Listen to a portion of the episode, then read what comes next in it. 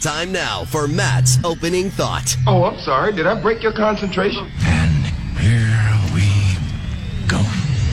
I mean, it's really nothing more than a self absorbed monologue, a chance for Matt to rant about something and pretend he's a serious radio personality instead of a gas bag.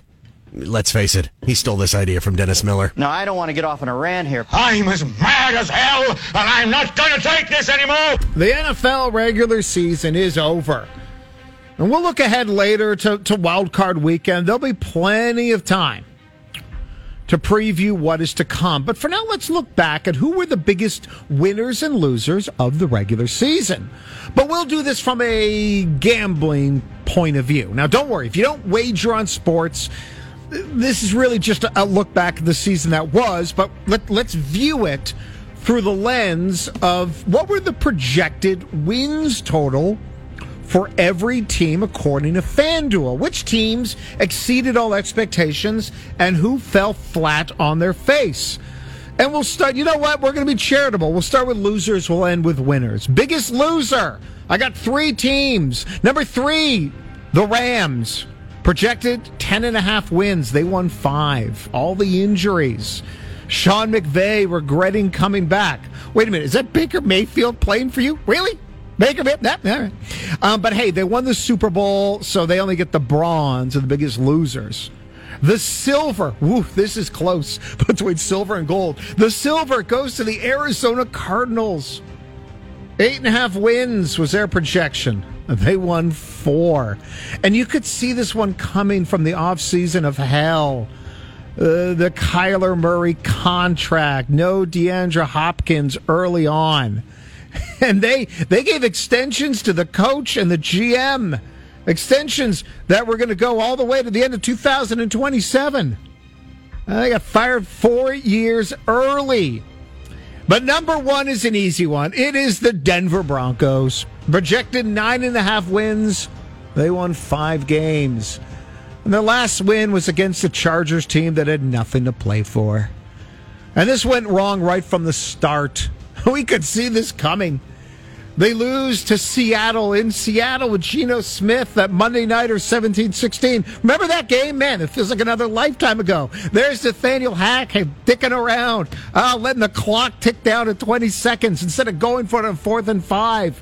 He sends in his kicker to try a 64-yard field goal. Now, maybe if they were in Denver, that would make sense. They were in Seattle. They lose their draft pick. Their first round pick goes to Seattle. That's number five overall. Hackett is fired, and you know what? We'll save Geno Smith uh, for a moment. Let's go on to the biggest winners in terms of projections, and we start with Seattle. My God, now I'm thinking about it, they should probably be higher than this. Uh, I'll, I'll, go with this list, but Seattle's projected to win five and a half games. If, they need to be higher, but they're they're third here. But now I'm rethinking it on the on on the uh, on the fly. They won nine games. They made the playoffs, first time in the playoffs since 2020. They get that draft pick, and maybe the best part, Geno Smith has set every record for the Seahawks passing wise. He's blown past Russell Wilson in yardage. He set the single season record for completions and completion percentage. So Seattle not only not only do they make the playoffs, they get Denver's draft pick. I mean, this is you're going to hear the ending. You know, the ending to this bit where it's "I'm finished." You know, that's from There Will Be Blood. Well, that, that's what Seattle just did to Denver. I drink your milkshake. I drink it up. That is what Seattle did to the Broncos. Moving on, the the second biggest winner, the Giants. I don't even know how they got their, their win total of seven and a half. They won nine games, and they didn't have to play any of their starters in the final game of the season. Brian Daboll is going to win Coach of the Year. But the biggest winner is also the team that won the most games, or tied for the most wins, is the Kansas City Chiefs. Projected 10.5 wins in the really difficult AFC West. Uh oh, no more Tyreek Hill. Gas bags like me were wondering are they a Travis Kelce injury away from missing the playoffs? Woo, was I loud wrong on that one? They won 14 games.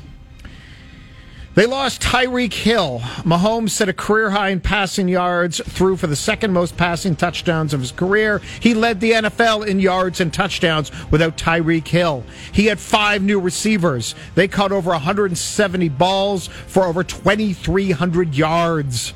They lost over 2,000 yards in receiving yardage from receivers, including, yes, Tyreek Hill. Every other team in the AFC West fell flat. And yes, Chargers, I'm including you in this list. Not Kansas City. They're the number one seed in the AFC, the best record in the AFC, tied for most wins in the NFL. And their defense, well, their pass rush got way better. And in the final 10 games, they're allowing less than 20 points a game. We all thought Kansas City was going to be good, but we all thought they were going to take a step back. They lose Tyreek Hill. They're in the hardest division in football, and they rose above it all. My biggest loser are the Broncos. My biggest winner are the Chiefs. We can argue, we can debate, especially in a year where 50% of the teams that made the playoffs this year didn't make it last year. It is another wild NFL regular season, and now we move on to the postseason, and that is my opening thought. I'm finished.